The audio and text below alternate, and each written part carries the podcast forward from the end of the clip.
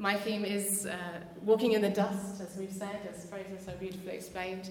And particularly, I want to look at his authority today. If you don't remember much from my sermon today, remember just this one thing all authority comes from relationship. That was one thing Jackie Pullinger always used to preach to us when we, John and I, helped in Hong Kong there.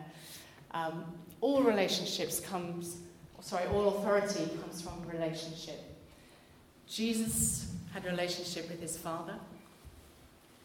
And any authority that any of us might bear will be because we have relationship with our Father, with Jesus. All authority comes from relationship. Now, you might wonder, what the heck is that picture doing up there? Um, I want to explain so that it's not a distraction why I've got this plaster thing on my hand.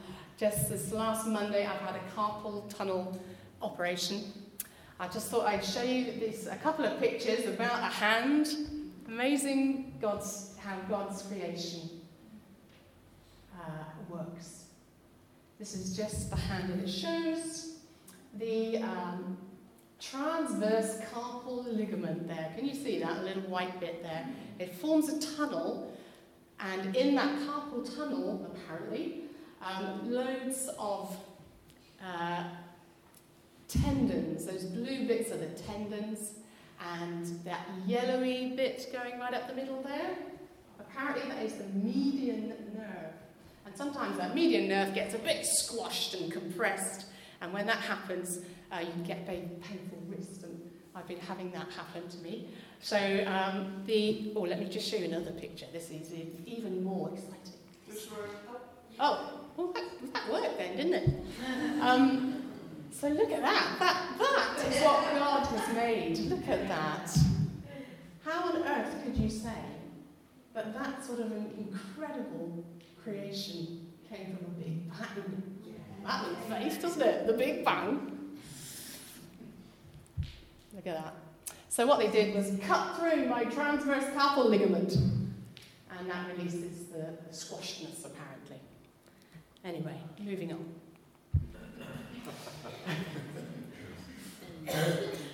Walking in the dust of Jesus. I've written there, bearing his authority, that's for us. We can bear his authority. But I must say clearly, the word authority is, first of all, Jesus' authority is his total sovereignty, especially after he died and rose again. He said to his disciples,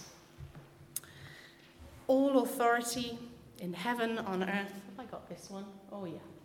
All authority in heaven and on earth has been given to me. Therefore, Go and make disciples of all nations, baptizing them in the name of the Father and of the Son and of the Holy Spirit. Is that familiar? You might have heard it here in our baptism pool. And teaching them to obey everything that I have commanded you. And surely I am with you to the very end of the age. Only Jesus and his Father will ever have that sort of authority. We can't bear that sort of authority, can we? But we can begin to have more like a confidence in him when we follow him, when we're covered with his dust. We can begin to have a boldness as Christians. Do you want that? Mm. I do. Sometimes I have it, sometimes I don't but we can begin to grow a confidence and a boldness in Him through relationship with Him. In our workplaces, perhaps some of us might have a little bit of responsibility, perhaps have a team under us, um, perhaps with teachers or in a teaching situation with, with others. Um, if you want authority in that situation, we still need relationship, don't we? We need a relationship where people can respect us, but also like us. Authority comes through relationship. So, as we follow Jesus, called and chosen, we don't have to believe in our own greatness. Have you been watching The Apprentice? The Apprentice is on our TV screens again at the moment, isn't it? And if you enjoy that program, I occasionally catch it. But you'll know that on that program, the most noticeable candidates are the ones who really are the most narcissistic. Narcissistic means um, people who tend to adore themselves and worship themselves, really, on the quiet. You might hear some candidates on The Apprentice saying something along the lines of, I'm strong and decisive. Um, I'm an excellent leader. I'm going to be a millionaire, a multi millionaire. they seem to have confidence. Um, and as the program goes on, of course, we tend to eventually see them falling. and um, Lord Sugar's hand you know, creeps up at the end of that program and says, You're fired. I like it, you're fired. It all makes good television, doesn't it? Thankfully, we don't have to be like that. We Christians don't have to boast about ourselves, about our skills or our brilliance. Some of us might well be brilliant. Some of us do have excellent skills, but we don't need to talk about it, do we? We don't need to boast about it. We certainly don't need to be like um, a certain candidate in the United States presidential. Hmm. Unfortunately, arrogance is usually a mask for insecurity, isn't it? But as followers of Jesus, we can safely and wisely humble ourselves. We can afford to humble ourselves.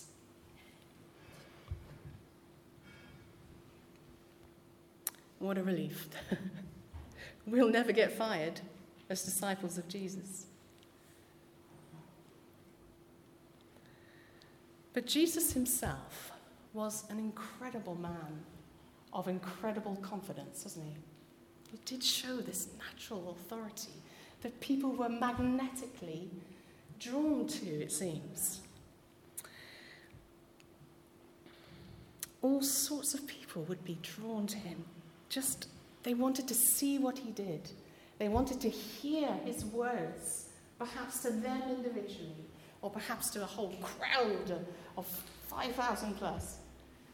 They wanted to hear him and see him they were drawn.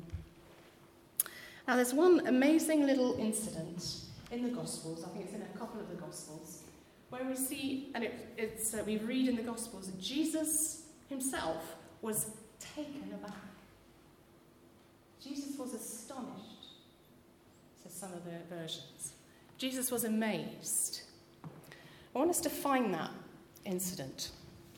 It's um, in Matthew 8. It's also in Luke, but we're going to look at Matthew 8. If you've got your Bibles available or your electronic Bibles, whatever they are, find Matthew 8 and verse 5. This is when Jesus meets a centurion, Roman soldier, but this guy had authority, didn't he? Matthew 8, verse 5. When Jesus had entered Capernaum, a centurion came to him asking for help. Lord, he said, my servant lies at home paralyzed and in terrible suffering. Jesus said to him, I'll go and heal him. The centurion replied, Lord, I do not deserve to have you come under my roof, but just say the word, and my servant will be healed. For I myself am a man under authority, with soldiers under me. I tell this one, go, and he goes. And that one, come, and he comes. I say to my servant, do this, and he does it. When Jesus heard this, he was astonished. And he said to those following him, I tell you the truth. I have not found anyone in Israel with such great faith. I say to you, many will come from the east and the west and take their places at the feast with Abraham, Isaac, and Jacob in the kingdom of heaven, but the subjects of the kingdom will be thrown outside into the darkness. Well, there'll be, there'll be weeping and gnashing of teeth. Now, what happened, do you think, there? I think this Roman centurion had quickly discerned the authority of Jesus. He probably didn't know him. He probably hadn't spent any time, you know, in Jesus' presence. But I think a Roman centurion used to hierarchy, my goodness, probably the fiercest hierarchy in the ancient world. He knew about authority, didn't he? He used it himself, and he saw others all around him scurrying to their leader or to the emperor's command. He knew about authority and he discerned it quickly in Jesus, but he saw in Jesus that Jesus had authority over sickness, which he himself hadn't sorted out. He himself did not have that power. He was worried for his servant. That gives us a bit of a clue about this Roman centurion. He must have been a lovely guy. He must have had relationship with his servants even some sort of a good relationship. So Jesus was amazed, and that is recorded. He loved the discernment and the faith in that centurion. But people, yes, traveled miles and miles probably to be with Jesus, to watch what he did and hear what he said. It wasn't just young men who uh, followed him, uh, we know all about the disciples last week um, uh, in the previous sermons about the disciples following him, being called and just got up and followed. But also women and children too. All sorts of people came to Jesus. Now, uh, all ages. I don't know about Father Christmas here. I'm not sure what he's doing there. all ages came, came to Jesus different races there, you can see in that picture. Certainly, people of different status in life. The poor, the nameless came to him, as well as the rich and the, the, and the unknown, sorry, and, and the known, I should say. Even unclean people came to Jesus. They made the effort. It would have been an effort for the, some of those unclean people, as they were called. They were ones who were used to hiding, weren't they? Ill women, women covered in shame, perhaps covered by guilt or someone else's shame. People tormented by demons seemed to come across Jesus. They were drawn to him. And utterly despised tax collectors noticed him. We've just read about the Roman centurion, even finding him out, seeking him out. All those people were affected, struck by Jesus' obvious authority and confidence. Jesus displayed authority over sickness that was a feared enemy of the ancient world. We're not so terrified nowadays by, by illness, depending on what it is, of course. But um, that in the ancient days, illness was absolutely terrifying. They were used to their children dying, of course. They were used to people dying early uh, compared to our times. You remember the story of Jairus' daughter being healed? And that was the same day where a woman a nameless woman, she had no name. She came to him. And then Jesus' authority seemed to leak out of him without him really directing it. She just had the guts to come along and touch the dusty hem of his dusty cloak. She got covered in his dust then. She got covered in his healing power. Jairus, at that point, of course, was getting a bit worried. Um, he thought his daughter must be now be at end of life. as the NHS calls it, end of life. Both sicknesses, however, were healed by Jesus. Can you imagine being there on that day, seeing this nameless woman being healed? And then, if you'd followed Jesus a bit more, you'd have seen him heal this little girl at, at, at the end of her life. And he healed her. Use your imagination. What would you start thinking if you'd witnessed that? If you'd witnessed those two healings? What would you start thinking? What do you reckon? Give us a shout out. What, what would you start thinking if you'd seen two powerful healings right in front of your eyes, what would you think? Sorry? Amazed. Amazed, yeah, definitely amazed. Anything else? What Jesus said about himself, says about himself is true. Yes, his words, yep, were dependable, were true. Might be hopeful. Yes, hope. I think particularly if I'd been a little bit unwell with something on that day or worried about a family member who was very ill, I would have hope that day. I would see hope in the person of Jesus Christ. Hope is what he gave to people, and they flocked to him.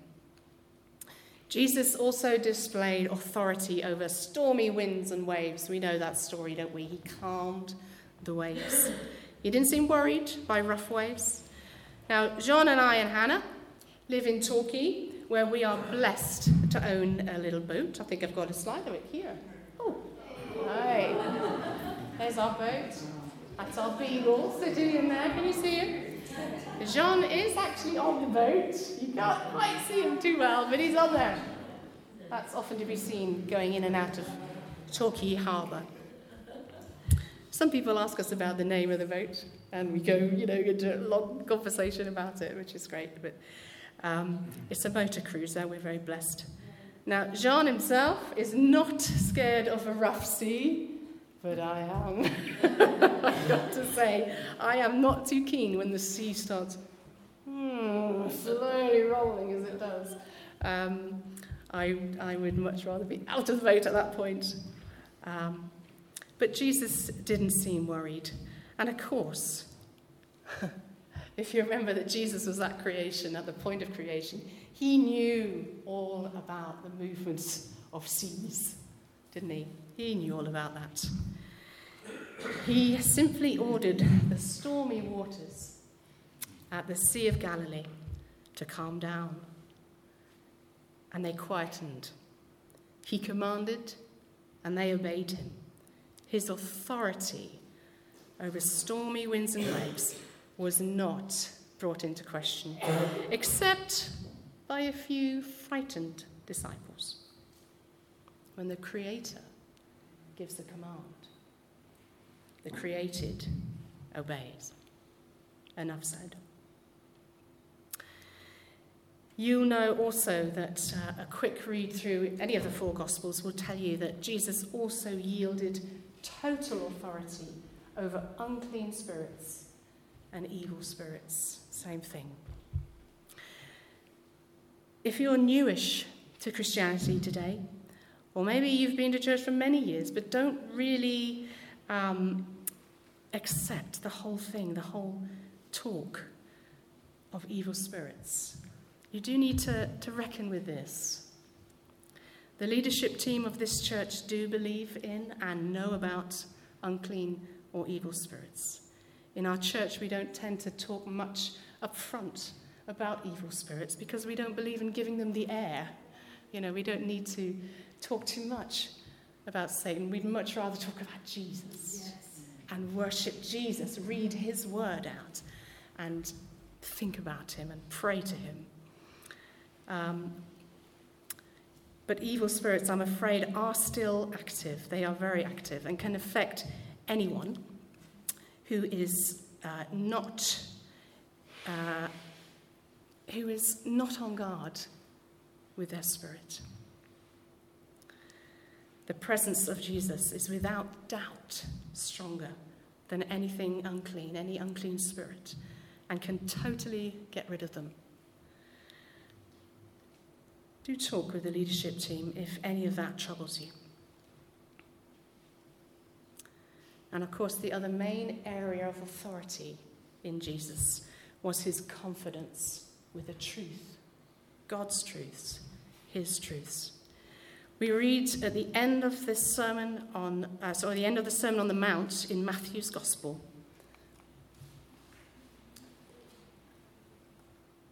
No, wrong one. Hold on a minute. Oh, wait. That's my last one. When Jesus had finished saying these things, the crowds were amazed at his teachings, that is his Sermon on the Mount, because he taught as one who had authority. They noticed it, didn't they? They noticed it.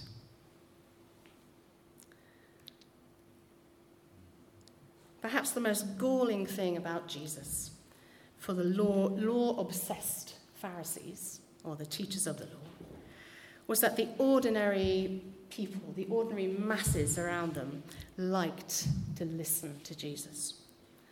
Jesus didn't nag people, he encouraged them. He encouraged them to love one another, to think of their Holy Father differently than as a fearful, legalistic punisher. He always wanted to present his loving Father to people, not present religious disapproval. He preached radical forgiveness, radical holiness. And he loved to tell parables about the kingdom of God, his kingdom, coming. The kingdom of God was with, them, with those people right there and then. It's still with us now.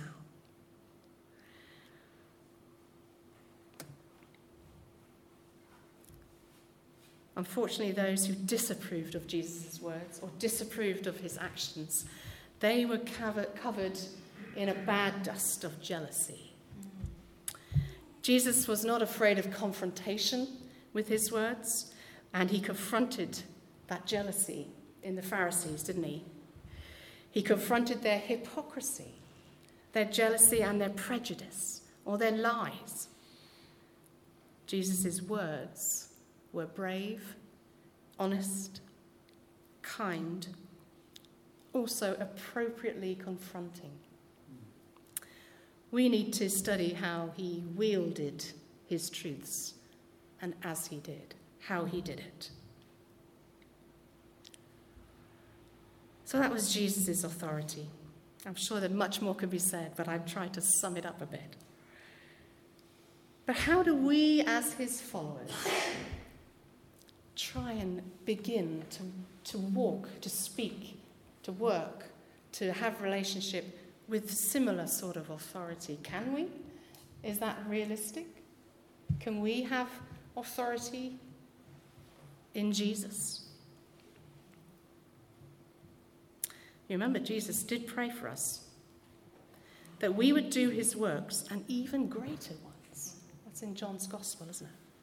That we, his followers, would do even greater stuff than Jesus. How on earth do we do that? As I said, relationship with God. But also, we must be wearing His dust. We must be wearing His dust. Maybe for some of us, maybe some of us need to shake off another dust. Yes. Might we be wearing a dust of uh, fear? Or is there a, a, a dusty kind of guilt hanging on us.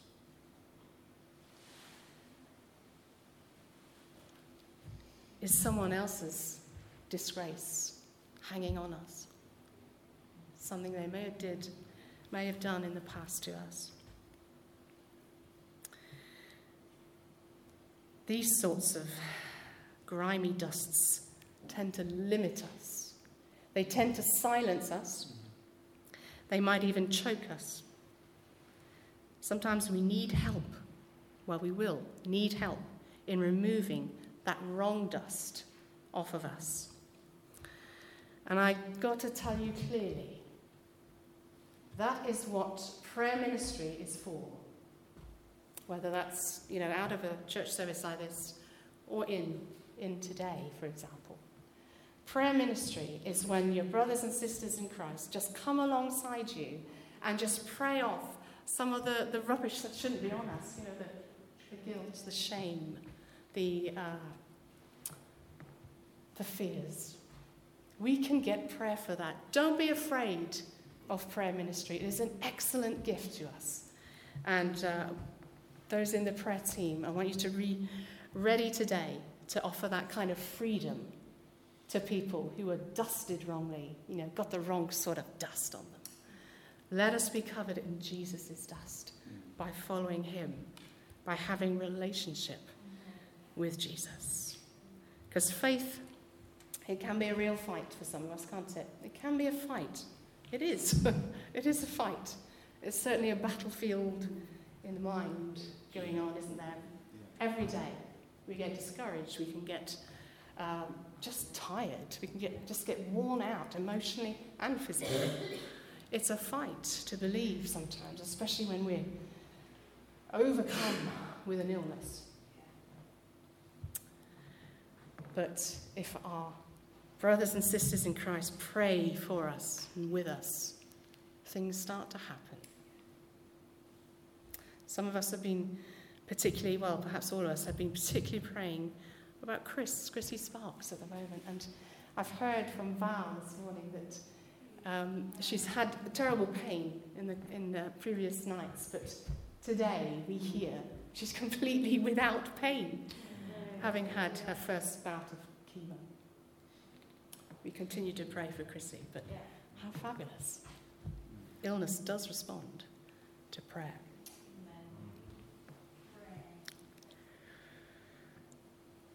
So let us be covered in his dust and no other one, no other dust.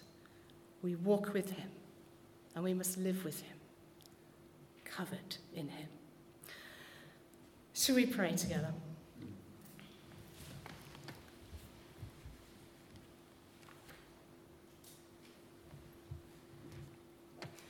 Jesus, we want to be covered in your dust, following you eagerly, without fear and learning from you daily. Lord, we want to shed the wrong kind of dust that may have been stuck onto us, sticking still perhaps for some of us. Help some of us today, Lord, um, get rid of that today with prayer, with the prayers of our brothers and sisters. So, Holy Spirit, I ask you to come now. Come, Spirit. Come along, Lord. Show us the bad dust. Move in this place now by the power of your name, by the righteousness of your blood that was shed on the cross, by the power of your resurrection. Show us what we need to have prayed off or prayed into us.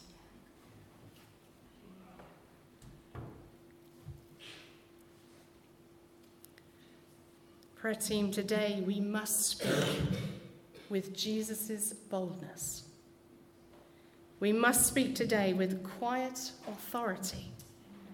We must banish illness and encourage faith. Prayer team, we must speak prophetic, the Spirit's words prophetically, boldly today. Use his name and his authority today as we pray.